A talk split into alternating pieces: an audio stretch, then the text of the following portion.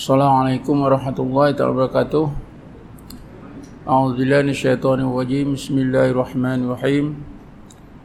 Alhamdulillahil qail walillahil masyriq wal maghrib. Fa aynama tuwallu fasamma wajhullah. Innallaha wasi'un 'alim. Asyhadu an la ilaha illallah wahdahu la syarika lah. Wa asyhadu anna Muhammadan 'abduhu wa rasuluhu. اللهم صل على سيدنا محمد نور الأنوار وعلى آله الأظهار وأصحاب الأحيار وسلم تسليما كثيرا اللهم نور قلوبنا بنور هدايتك كما نورت الأرض بنور شمسك أبدا أبدا برحمتك أرحم الراحمين Tuan-tuan dan perempuan yang dirahmati Allah sekian Alhamdulillah Malam ini saya dapat hadir sekali lagi bersama-sama dengan tuan-tuan dan puan-puan dalam program kuliah maghrib ini. Dua kuliah yang lepas saya telah menjelaskan pertama sekali hubungan antara sifat-sifat Allah Subhanahu Wa Taala atau hubungan antara Allah dengan makhluknya terutamanya hubungan sifat-sifatnya dengan makhluknya iaitu zahir dan batin makhluk. Kerana kejadian-kejadian Allah yang Allah letakkan di langit dan di bumi yang kecil yang besar semuanya terdiri daripada dua lapis zahir dan batinnya. Zahirnya disebut dengan istilah alam mulki dan batinnya disebut dengan istilah alam malakut.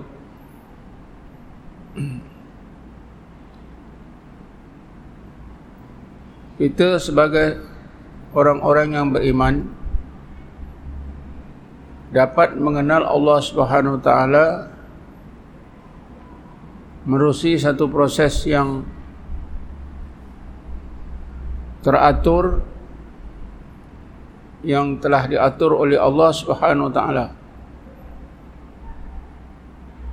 Pertama sekali kita mengenal Allah menerusi keterangan-keterangan yang terdapat di dalam ayat-ayat Quran. Karena kita wajib beriman kepada Quran. Jadi apabila Allah menyebutkan sesuatu dalam Quran wajiblah kita percaya. Bila kita mula mengenal Allah merusi Quran sebagaimana yang diterangkan oleh Nabi kita Muhammad sallallahu alaihi wasallam. Misalnya kita boleh mengenal bahawa Allah itu Tuhan kita. Yang maha agung dan sempurna kerana kita temui dalam Quran ayat Bismillahirrahmanirrahim. Fa'lam annahu la ilaha illallah. Ketahuilah kamu bahawa sesungguhnya tiada Tuhan melainkan Allah dengan itu kita dapatlah mula mengenal Allah Subhanahu Wa Taala dengan ayat Quran. Bila Allah sebutkan Bismillahirrahmanirrahim innahu huwas samiun alim. Sesungguhnya Allah itu Maha mendengar lagi Maha mengetahui. Maka kita dapatlah tahu bahawa di antara sifat-sifat Allah ialah Maha mendengar dan Maha mengetahui. Tetapi Allah Subhanahu Wa Taala memberi peluang kepada kita untuk mengenalnya lebih jelas lagi. Yaitu mengenal dengan menggunakan akal.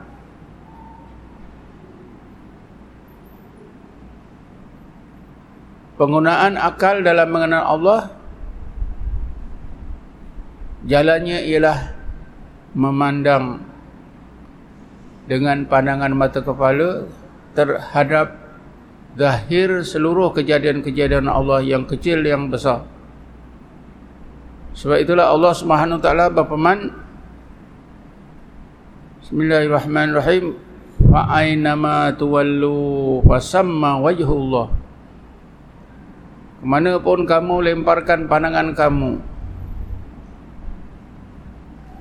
pandangan mata kamu kemana pun kita tengok fasamma wajhullah nascaya kamu akan dapati wujudnya Allah Subhanahu wa taala Inilah yang dinamakan dalil akli. Ayat-ayat Quran tadi dinamakan dalil nakli. Jadi apabila kita mengenal Allah merusi dalil nakli ayat-ayat Quran, kemudian kita tingkatkan lagi menerusi dalil akli, berpandukan kepada pandangan mata kepala kita, yang disimpulkan oleh akal kita maka kita akan dapat ilmu yang benar dan kepahaman yang benar mengenai Allah Subhanahu wa taala. Jadi pada peringkat ini kita tahu bahawa seluruh kejadian Allah Subhanahu wa taala yang kecil yang besar semuanya membantu kita membantu akal kita untuk meningkatkan ilmu dan kepahaman kita terhadap Allah Subhanahu wa taala.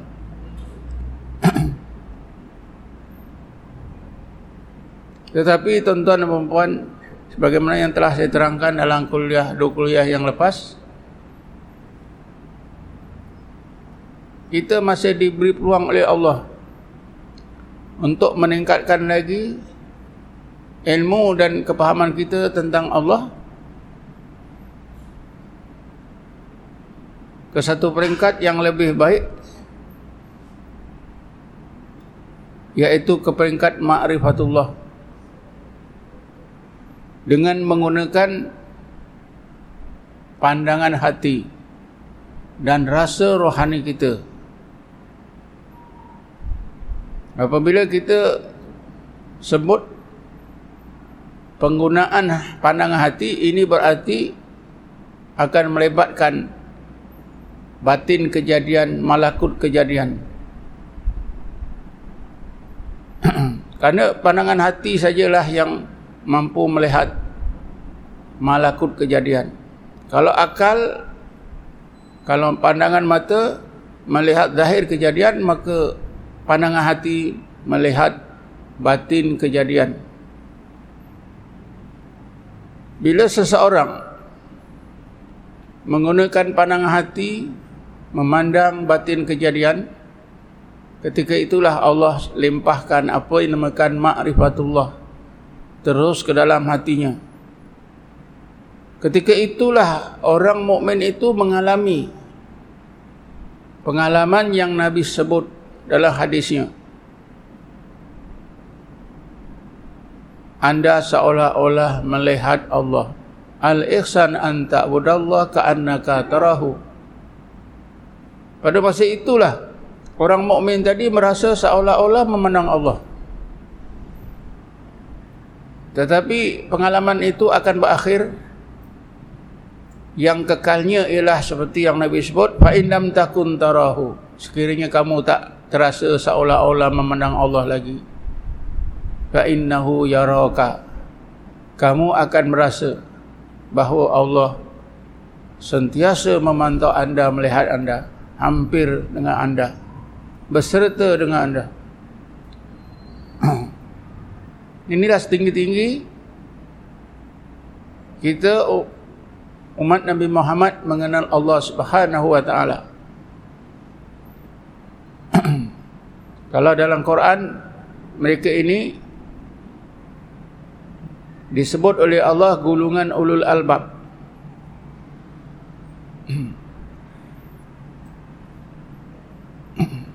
Gulungan ulul albab ialah gulungan orang-orang mukmin di kalangan umat Nabi Muhammad yang dikurniakan oleh Allah mengenal Allah dengan pandangan hati yaitu mereka dikurniakan oleh Allah dapat melihat malakut kejadian jadi malakut kejadian itulah dalil yang dimusyahadakan oleh hati. Tuan-tuan dan puan sekalian,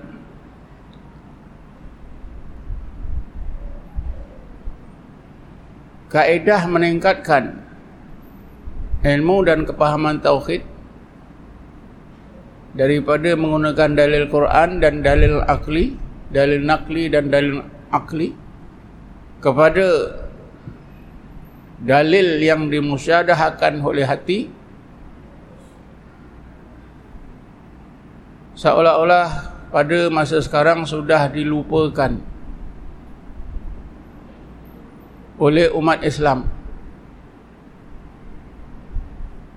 Bukan saja oleh orang awam tapi oleh ramai ulama.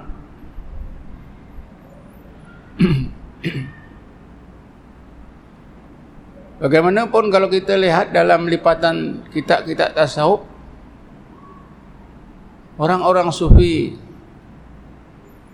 masih bersungguh-sungguh menyebarkan kaedah mengenal Allah dengan menggunakan hati dengan memandang alam malakut ini.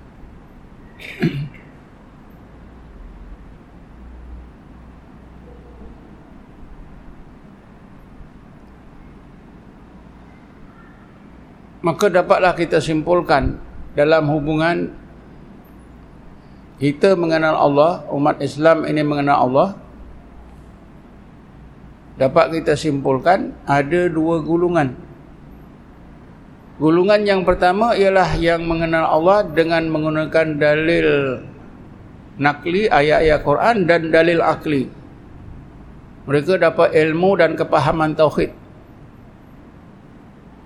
mereka kenal Allah. Nerusi akal mereka. Tapi mereka ini digelarkan oleh orang-orang Swiss sebagai gulungan dengan berbagai istilah antaranya mereka ini disebutkan dengan gulungan mahjubin atau mahjubun orang-orang yang masih terhijab pandangan hatinya. Kadang-kadang digelarkan gulungan ghafilun. Ghafilin. Gulungan orang-orang yang hatinya lalai. Kadang-kadang juga disebut sebagai gulungan ahlul mu'di. Orang yang jauh daripada Allah. Beriman tapi jauh daripada Allah.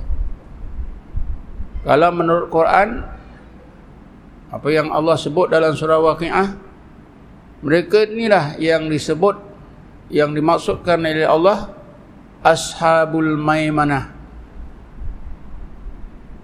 Ashabul Maimanah Orang-orang yang berada dalam kumpulan Ashabul Maimanah yang bakal masuk ke dalam surga.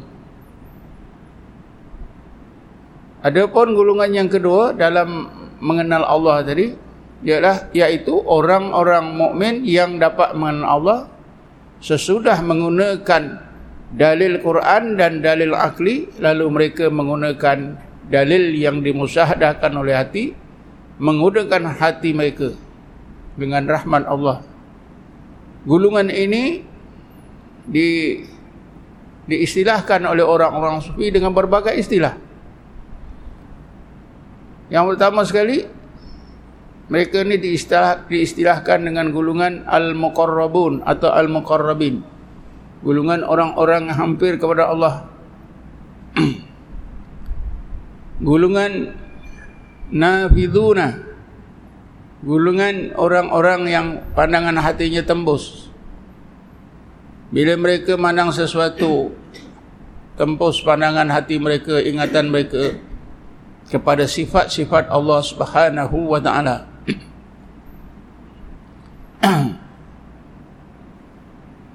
Mereka ini juga diistilahkan sebagai gulungan orang-orang yang arif billah. Karena mereka telah dikurniakan makrifatullah dan kalau kita gunakan yang Allah terangkan dalam surah Al-Waqi'ah. Mereka inilah yang disebut oleh Allah dengan gulungan as-sabiqun dan muqarrabun atau muqarrabun. Allah berfirman Bismillahirrahmanirrahim. As-sabiqun as-sabiqun ulaikal muqarrabun. Sabiqun atau muqarrabun ialah gulungan orang-orang mukmin yang dapat mengenal Allah dengan pandangan hati mereka dengan rasa rohani mereka sehingga mereka akhirnya dikurniakan oleh Allah ma'rifatullah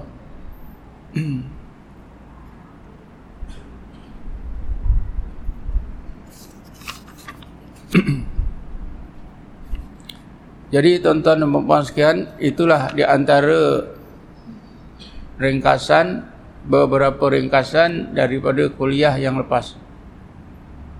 Tentunya kita boleh mengetahui daripada panduan yang saya berikan tadi di manakah letaknya diri kita ini dalam usaha kita mengenal Allah Subhanahu wa taala. Tapi hakikat yang sebenar tuan-tuan.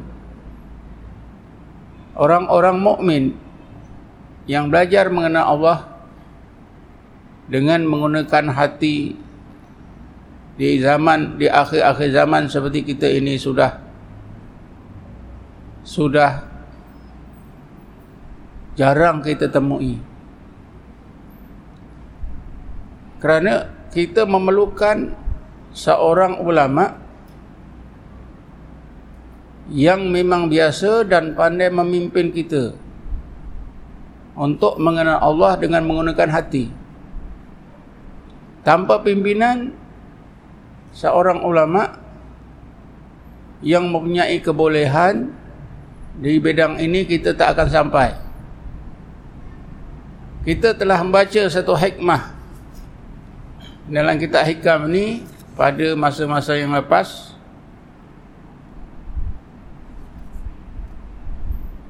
Yang berkaitan dengan pimpinan ulama seperti ini.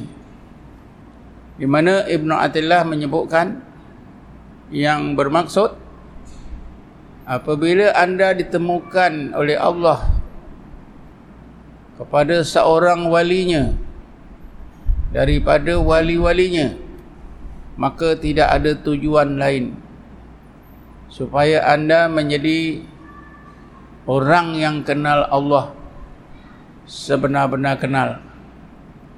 Menjadi orang yang hampir kepada Allah Subhanahu wa taala. Bermakna tuan-tuan orang yang dapat memimpin kita me mengenal Allah dengan pandangan hati dengan rasa rohani ini tarafnya ialah wali Allah. Sebab itulah wali Allah ada tiga ciri yang penting ciri yang pertama alim bi ulumiddin wali Allah itu ciri yang pertama dia mesti alim dengan berbagai ilmu agama. Orang kita terbalik ya, wali Allah itu ialah orang yang banyak kekeramatannya.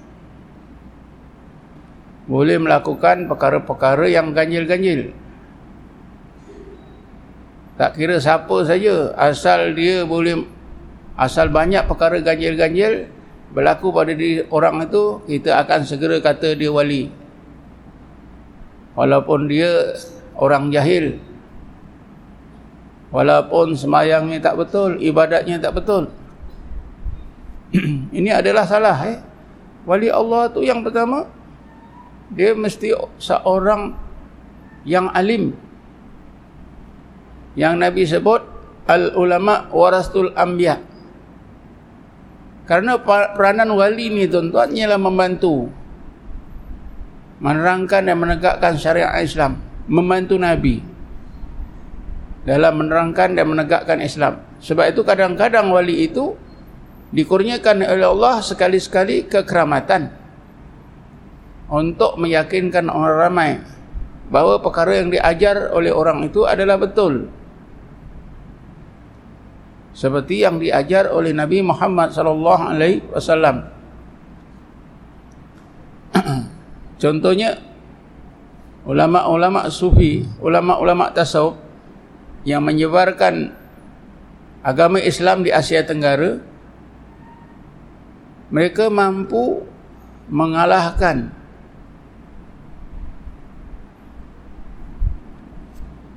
mengalahkan pengaruh Hindu adalah disebabkan kekeramatan yang Allah kurniakan kepada mereka.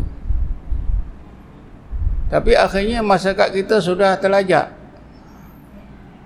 Sudah salah pandang. Jadi bila banyak kekeramatannya dia adalah wali. Bukan begitu. Pertama mesti dia orang itu mesti alim dalam bidang agama. Tak salah saya, saya pernah ceritakan kepada tuan-tuan ni. Bila orang-orang di Jabatan Agama Islam Terengganu buat kajian penyelidikan terhadap pengikut-pengikut Pak Pin. Kenapa mereka boleh percaya dengan Pak Pin? Antara jawapan mereka yang penting ialah kerana mereka menganggap Pak Pen ini wali Allah. Banyak kekeramatannya. Antaranya bila berzikir Pak Pen ini ketika berzikir dengan duduk nanti jadi terapung. Zikir la ilaha illallah lama-lama terangkat daripada lantai. Bila ditanya banyak ke keramatannya? Banyak. Selalu ke berlaku? Selalu. Kalau selalu berlaku ini, ini menunjukkan ciri istidraj. Ya. Kerana karamah itu berlaku jarang. Jarang berlaku. Tapi orang kita sudah terbalik. Bila jarang berlaku, itu belum jadi wali. Kalau dah sentiasa boleh melakukan perkara-perkara yang ganjil, itu adalah wali. Sedangkan ulama tasawuf terangkan kepada kita, kalau karamah berlaku tak disangka-sangka dan jarang sekali kalau pertolongan iblis dan syaitan istidraj selalu berlaku dan boleh diprogramkan.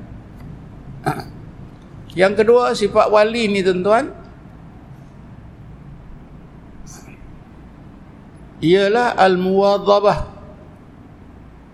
fil ibadah. Rajin dan tekun dalam beribadat. Tidak melanggar hukum syarak Abu Yazid Bustami tuan-tuan semasa hidupnya murid-muridnya bagi tahu tuan-tuan di masjid kita ada datang seorang wali besar. Wali terkenal. Mari tuan kita tengok. Abu Yazid Bustami pun segeralah pergi ke masjid yang muridnya kata didatangi oleh seorang wali besar. Bila Abu Yazid ber, ber, hampir sampai ke masjid itu, dia nampak murid-muridnya kata, ah, itu tuan, itu itulah wali Allah. Orang alim besar wali Allah. Ketika itu bila Abu Yazid nampak orang yang dikatakan wali Allah ni beludah. Ludah arah ke kiblat. Abu Yazid terus patah balik. Patah balik tak jadi nak menemui orang yang dikatakan wali Allah oleh murid-muridnya. Murid-muridnya tanya, kenapa tuan? Itu bukan wali Allah. Meludah tuan-tuan arah kiblat ni hukumnya makruh. Bukanlah haram. Jadi kata Abu Jahab Ustami, takkanlah wali Allah buat perkara yang salah seperti ini. Sebab itu disimpulkan di dalam ilmu tasawuf. Walaupun seorang itu kekeramatannya mengkagumkan kita boleh terbang boleh masuk ke dalam lautan selagi tidak menjaga syariat itu adalah wali syaitan bukan wali Allah Subhanahu wa taala sebab itu ciri yang kedua tadi seorang wali itu mesti dia taat dan tekun dalam beribadat kepada Allah. Dan yang ketiganya seorang wali Allah itu mempunyai sifat-sifat hati yang mahmudah yang baik. Tidak ada sifat-sifat yang madmumah. Inilah tiga sifat uh, wali Allah yang penting kita berbalik semula tadi eh, bahawa kita mengenal Allah cara kasarnya terbagi pada dua golongan mengenal Allah dengan ayat Quran dan dalil nakli dan dalil akli. Satu lagi golongan sesudah mengenal Allah menggunakan dalil nakli dan akli digunakan dengan dalil yang dimusyahadahkan oleh hati ayatun masyhudah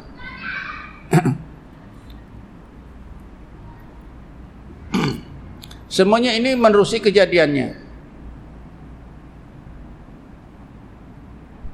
Inilah yang ditegaskan tuan-tuan oleh Ibn Attillah adalah hikmah yang saya nak baca pada malam ni. Hikmah daripada kitab hikam.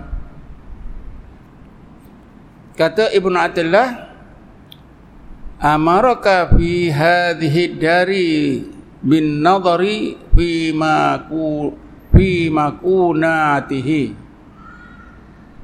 Allah perintahkan anda di dunia ini untuk mengenalnya dengan cara melihat kejadian-kejadiannya zahir kejadian dan batin kejadian ya saya ulangi lagi sekali. Allah memerintahkan anda atau kamu ketika kamu hidup di dunia ini untuk mengenalnya dengan cara memandang kejadian-kejadian yang Allah jadikan. Sama ada zahirnya sahaja atau zahir dan batinnya sekali itulah setinggi-tinggi kita kenal Allah tuan-tuan jadi setinggi-tinggi kita kenal Allah seperti yang Nabi sebut sampai ke peringkat seolah-olah memandang Allah.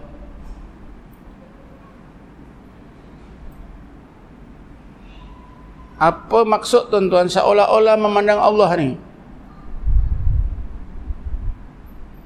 Pertama sekali bila Nabi sebut seolah-olah ka'annaka ka'anna seolah-olah biasanya seolah-olah ni memang tidak tidak tidak berlaku eh? Jadi artinya seolah-olah kamu melihat Allah itu pertama sekali mata kepala kita memang tak boleh nampak Allah. Kedua, pandangan hati kita pun tak boleh nampak Allah Taala. Pandangan mata tak boleh nampak Allah kerana Allah sudah jelaskan dalam Quran. Bismillahirrahmanirrahim. La tudrikuhul absar. Zat Allah itu tak boleh dipandang oleh pandangan mata makhluk. Adapun pandangan hati tidak boleh melihat zat Allah juga kerana zat Allah itu tak ada sesuatu yang serupa dengannya. Jadi apabila zat Allah itu tak ada sesuatu serupa dengannya tak boleh dikenal. Tak boleh dilihat oleh mata kepala dan tak boleh dilihat oleh pandangan hati.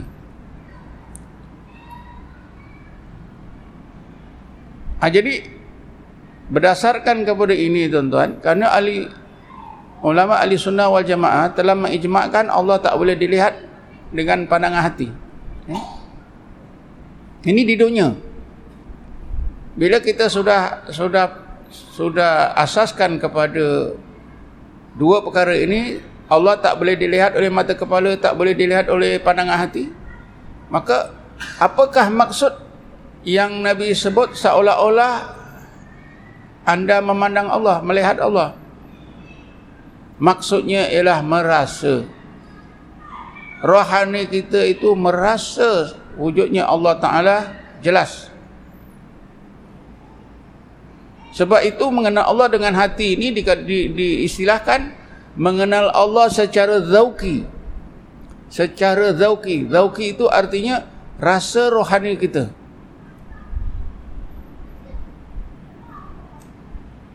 Sampai ke peringkat mana rasa wujudnya Allah Ta'ala Sampai sangat jelas.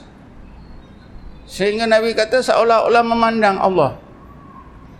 Tapi dalam Quran Allah ada terangkan kesan orang yang merasa wujudnya Allah tadi. Bismillahirrahmanirrahim. Taksairu minhu juludul ladhina yakhshawna rabbahum. Summa talinu juluduhum wa kulubuhum ila zikrillah. Inilah kesan orang yang merasa wujudnya Allah orang yang berada dalam keadaan seolah-olah memandang Allah seperti yang sebut disebutkan oleh Nabi. Kesannya macam mana? Orang itu akan merasa takut kepada Allah sebenar-benar takut sehingga menggeletar seluruh tubuh. Pengalaman orang-orang sufi menggeletar ni tuan-tuan bukan hanya menggeletar menggeletar diikuti rasa lemah. Tak ada daya tak ada kekuatan. Kalau masa itu dia duduk mungkin dia tergolek. Sebab itu Nabi Musa disebut wa kharra Musa sa'iqa. Nabi Musa jatuh pingsan. Tergolek Nabi Musa. Lemah tak ada daya seluruh anggota lalu menggeletar-geletar seluruh anggota. Biasanya diikuti dengan sejuk seluruh tubuh. Kerana orang yang takut tu sejuk tuan-tuan. Orang yang tengah garang panas badan dia Orang yang takut tu sejuk. Kalau kita pegang eh, orang-orang yang ketakutan, katalah takut dia hantu, dia pegang dia, dia kepala sampai kaki yang sejuk. Itak sa'iru, menggeletar seluruh anggota. Orang yang takut kebesaran Allah Subhanahu Wa Taala. Memang biasa biasanya eh, bila seorang itu ditunjukkan oleh Allah dalam pandang hatinya memandang malakut kejadian orang itu akan rasa wujudnya Allah diikuti dengan kebesaran keagungan Allah. Karena manusia pertama sekali bila memandang dunia ini ialah besarnya hebatnya dunia ini. Besarnya hebatnya dunia ini adalah fenomena daripada keagungan Allah Sebab itu biasanya rasa takut itu akan timbul terlebih dahulu. Tapi Allah SWT tidak tidak menjelaskan setakat itu saja kesannya. Allah lanjutkan lagi penjelasan kesan daripada orang yang seolah-olah melihat Allah seperti yang Nabi sebut. Summa talinu juluduhum wa qulubuhum ila zikrillah. Kemudian seluruh anggota akan jadi tenang. Tadi menggeletar. Akan jadi tenang. Artinya menggeletar hilang. Menggigil hilang. Kesejukan hilang. Rasa takut pun hilang. menjadikan seluruh tubuh itu jadi tenang lembut seluruh hati juga jadi tenang jadi mutmainnah summa talinu juluduhum wa qulubuhum ila dzikrillah ketika mengingati sifat-sifat kesempurnaan Allah. Daripada keterangan ayat ini tuan-tuan tengah ulama tasawuf menerangkan mula-mula Allah bukakan hijab hati kita memandang alam malakut dirasakan wujudnya Allah dirasakan keagungan Allah lepas itu barulah Allah tunjukkan sifat-sifat kesempurnaan sifat-sifat jamal dia.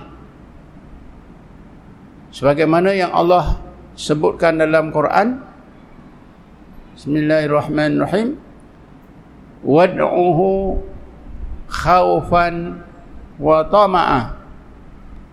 Naklah kamu sebut dan ingat Allah. Dalam keadaan hati kamu takutkan kebesarannya dan tamak kepada rahmatnya semata-mata. Khaufan itu timbul dalam hati apabila seorang mukmin itu teringat sifat-sifat jalal Allah, sifat-sifat keagungannya. Wa tam'a itu hati menjadi tamak artinya hati itu memandang rahmat Allah karena Allah bersifat dengan berbagai sifat kesempurnaan Ar-Rahman, Ar-Rahim, Al-Karim, Al-Wadud dan sebagainya. Maka ketika itulah hati takut tadi hilang. Jadi tenang. Tubuh badan yang menggeletar pun jadi tenang. jadi inilah inilah kesan dan tanda bahawa seorang itu telah dikurniakan oleh Allah memandang alam malakut mengenal Allah secara zauki. Inilah rasa rohani seorang itu mengenal Allah secara zauki. Ya ketika itu orang itu tak nampak Allah dengan mata kepala. Jadi kesimpulannya bila kita tengok zahir alam ini dengan pandangan mata kita ingatlah wujudnya Allah. Kita akan sebut subhanallah. Ah, kita dengar bang sebentar.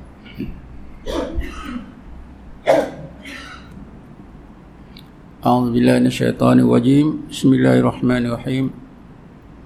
Tuan-tuan dan puan-puan sekian kita sambunglah dalam beberapa minit untuk melengkapkan keterangan yang telah saya sebutkan tadi.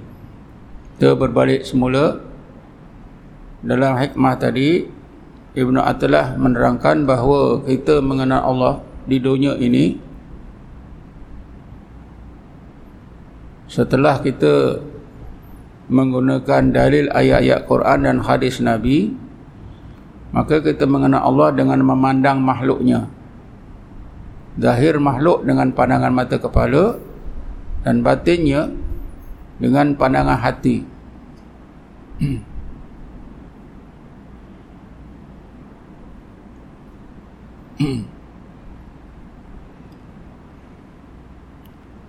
Orang-orang yang dapat mengenal Allah dengan pandangan hati ini kalau dalam Quran disebut oleh Allah dengan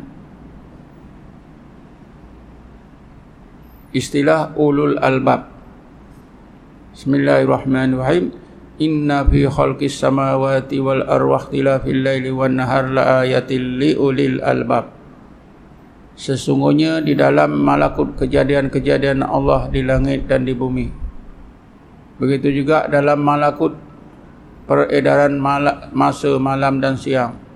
Terdapat ayat-ayat Allah, dalil-dalil Allah li ulil albab yang dapat disaksikan oleh pandangan hati ulul albab. Hmm. Jadi perkara yang disebut oleh Ibn Atillah ni bukan perkara yang direka-reka tapi perkara yang benar disebut oleh Allah dalam Al-Quran. Jadi ulul albab itulah segulungan umat Nabi Muhammad yang dapat mengenal Allah dengan menggunakan pandangan hati yaitu dikurniakan oleh Allah dalam pandangan hati mereka memandang alam malakut. Caranya Allah SWT ubahkan hati daripada lalai kepada jaga daripada mati kepada hidup.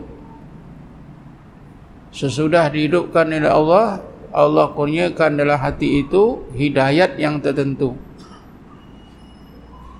Bismillahirrahmanirrahim. Awaman kana mayyitan fa akhyainahu wa ja'alna lahu nuran yamshi bihi finnas. Ya. Ayat ini bermaksud Allah menghidupkan hati-hati kita yang mati ini. Sudah dihidupkan Allah akan jadikan nur hidayat di dalam hati kita. Bila ini berlaku barulah hati kita boleh mandang malakut kejadian. Maka ketika itu kita akan dapat mengenal Allah seperti Nabi sebut seolah-olah kita mandang Allah.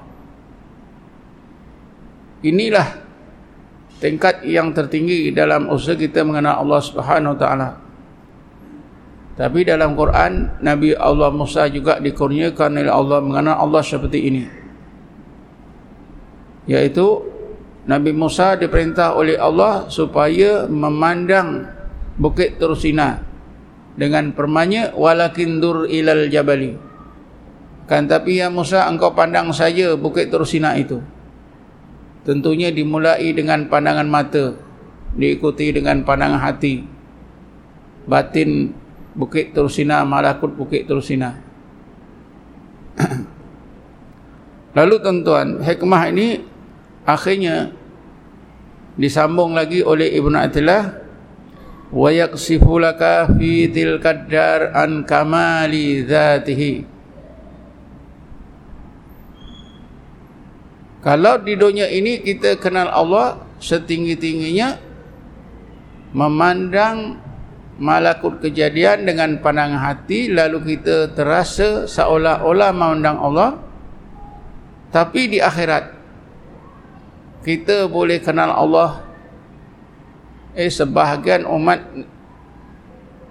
Islam atau sebahagian orang-orang mukmin di akhirat nanti dapat mengenal Allah dengan memandang maha sucinya zat Allah dengan pandangan mata kepala. Dengan pandangan mata kepala.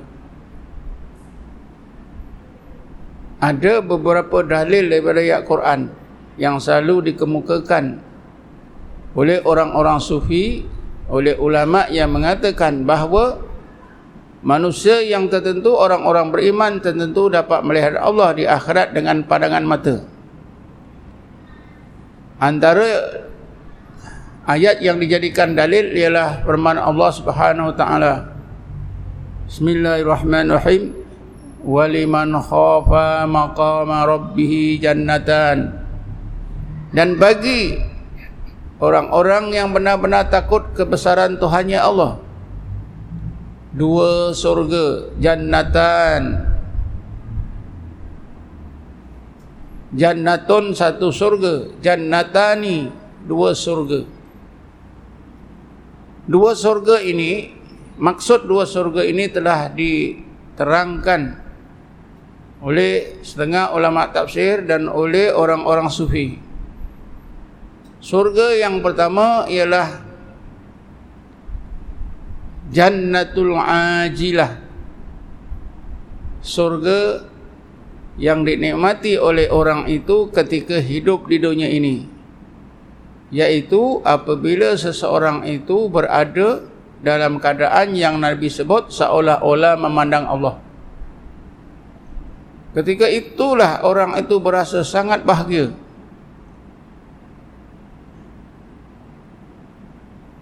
Tak ada kebahagiaan hidup di dunia lebih daripada apa saya eh? Bila seorang berada dalam keadaan seolah-olah memandang Allah seperti yang Nabi sebut ketika itulah orang mukmin ini sangat bahagia. Inilah surga yang pertama. Jannatul ajilah. Surga merasa wujudnya zat yang wajib wujud merusi rasa rohani sehingga seolah-olah memandang Allah. Dan Nabi merasakan merasakan seolah-olah memandang Allah ini terutamanya ketika Nabi di dalam semayang. Nabi ada bersabda tiga perkara yang aku suka di dalam dunia ini. Yang pertama qurratu aini fi solah. Sejuk mata hatiku di dalam semayang. Kerana Nabi bila semayang dia berada dalam keadaan seolah-olah memandang Allah. Sebab itulah Nabi kalau semayang tak penat. Sebab semayang bukan satu perbuatan yang memenatkan Nabi tapi satu perbuatan yang menjadikan Nabi suka dan gembira asyik kepada Allah Subhanahu wa taala. Sebab itulah tuan-tuan kalau kita nak tahu kenapa seorang mukmin itu bila sembahyang sangat laju. Sembahyang ekspres. Ha.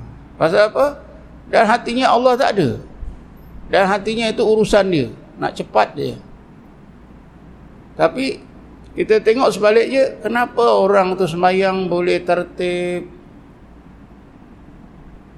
Empat rakaat saja 10 minit pun tak habis lagi.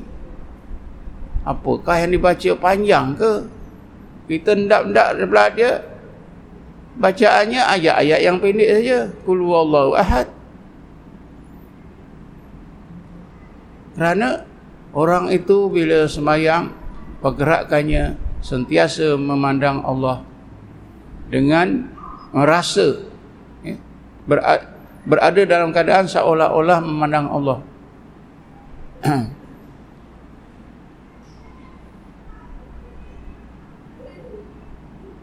Inilah surga yang pertama tuan-tuan.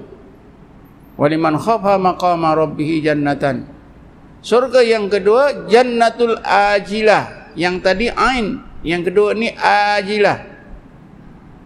Siapa pernah pinjam bank Islam, dia ada satu surat ya. Nak beli rumah. Tawaran itu apa? Al-bai'u bisamanil ajil. Jual beli dengan harga tangguh. Ajil itu tangguh akan datang.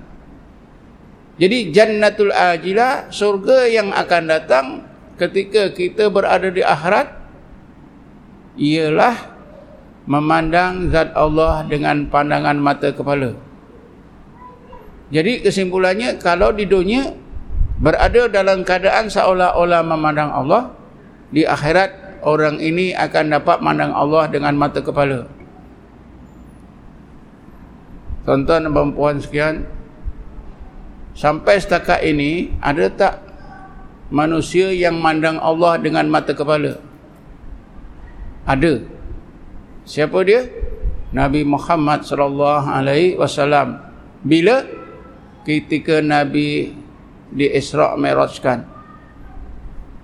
Kerana apabila Nabi ditanya oleh Abdullah bin Mas'ud, adakah engkau ya Rasulullah melihat Allah dengan mata kepala?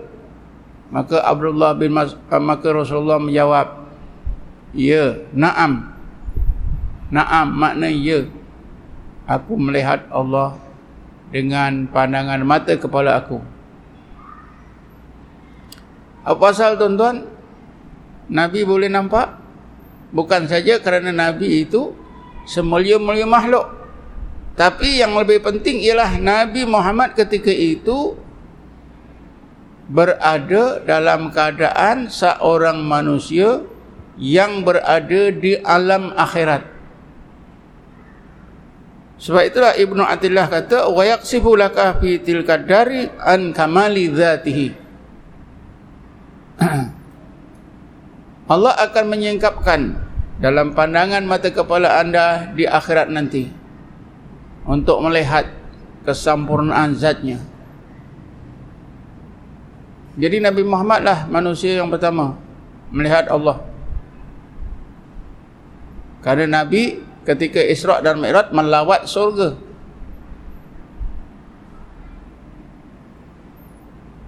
Bismillahirrahmanirrahim. Laqad ra'ahu nazlatan ukhra inda sidratil muntaha indaha jannatul ma'wa. Sesungguhnya Muhammad sallallahu alaihi wasallam dapat melihat Jibril dalam keadaan kejadiannya yang asal yaitu ketika Nabi berada di Sidratul Muntaha indaha jannatul ma'wa di sisi jan, di sisi Sidratul Muntaha itulah terletaknya. Jannatul ma'wa ini tentunya Nabi sudah diberi peluang oleh Allah melawat surga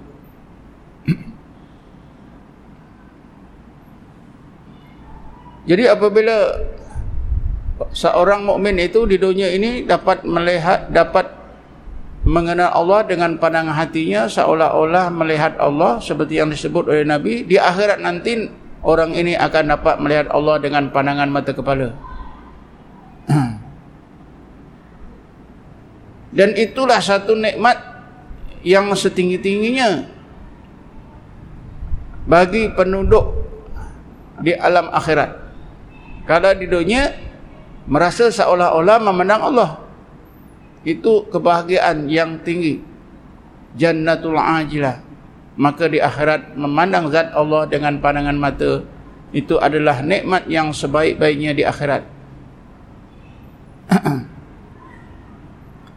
Saya pernah terangkan ya apa yang yang telah diterangkan oleh Abu Talib Maki. Abu Talib Maki ini seorang ulama tasawuf yang hidup pada abad 4 Hijrah, meninggal dunia pada tahun 386 Hijrah. Beliau menjelaskan dalam kitab itu tentang tingkah laku keadaan manusia di di di, di surga besok. Manusia ketika di surga menikmati berbagai nikmat Allah di surga itu dengan macam-macam gaya ada yang makan minum tak habis-habis. Ada yang bersukaria ada yang berarak-arak. Dan bermacam-macam lagi. Tapi kata Abu Talib Maki ada satu gulungan yang tak sibuk seperti itu duduk saja memandang satu arah. Itulah kata Abu Talib Maki itulah gulungan orang-orang mukarrabun yang memandang zat Allah sehingga mereka asyik dan berasa sangat bahagia sehingga lupa makan minum lupa yang lain. Jadi sekat inilah tuan-tuan untuk malam ni kesimpulannya pertama sekali Ibn Atillah sebenarnya mengajak kita untuk mengenal Allah. Sesudah kita mengenal Allah berdalilkan dalil Quran dan dalil akli maka dia mengajak kita untuk mengenal Allah dengan menggunakan hati. Sampai ke peringkat seolah-olah mandang Allah di dunia mudah-mudahan di akhirat nanti kita boleh mandang Allah dengan mata kepala kita. Kerana itu adalah nikmat yang sebaik-baiknya di alam akhirat. Setakat ini saja wallahu alam. Assalamualaikum warahmatullahi taala wabarakatuh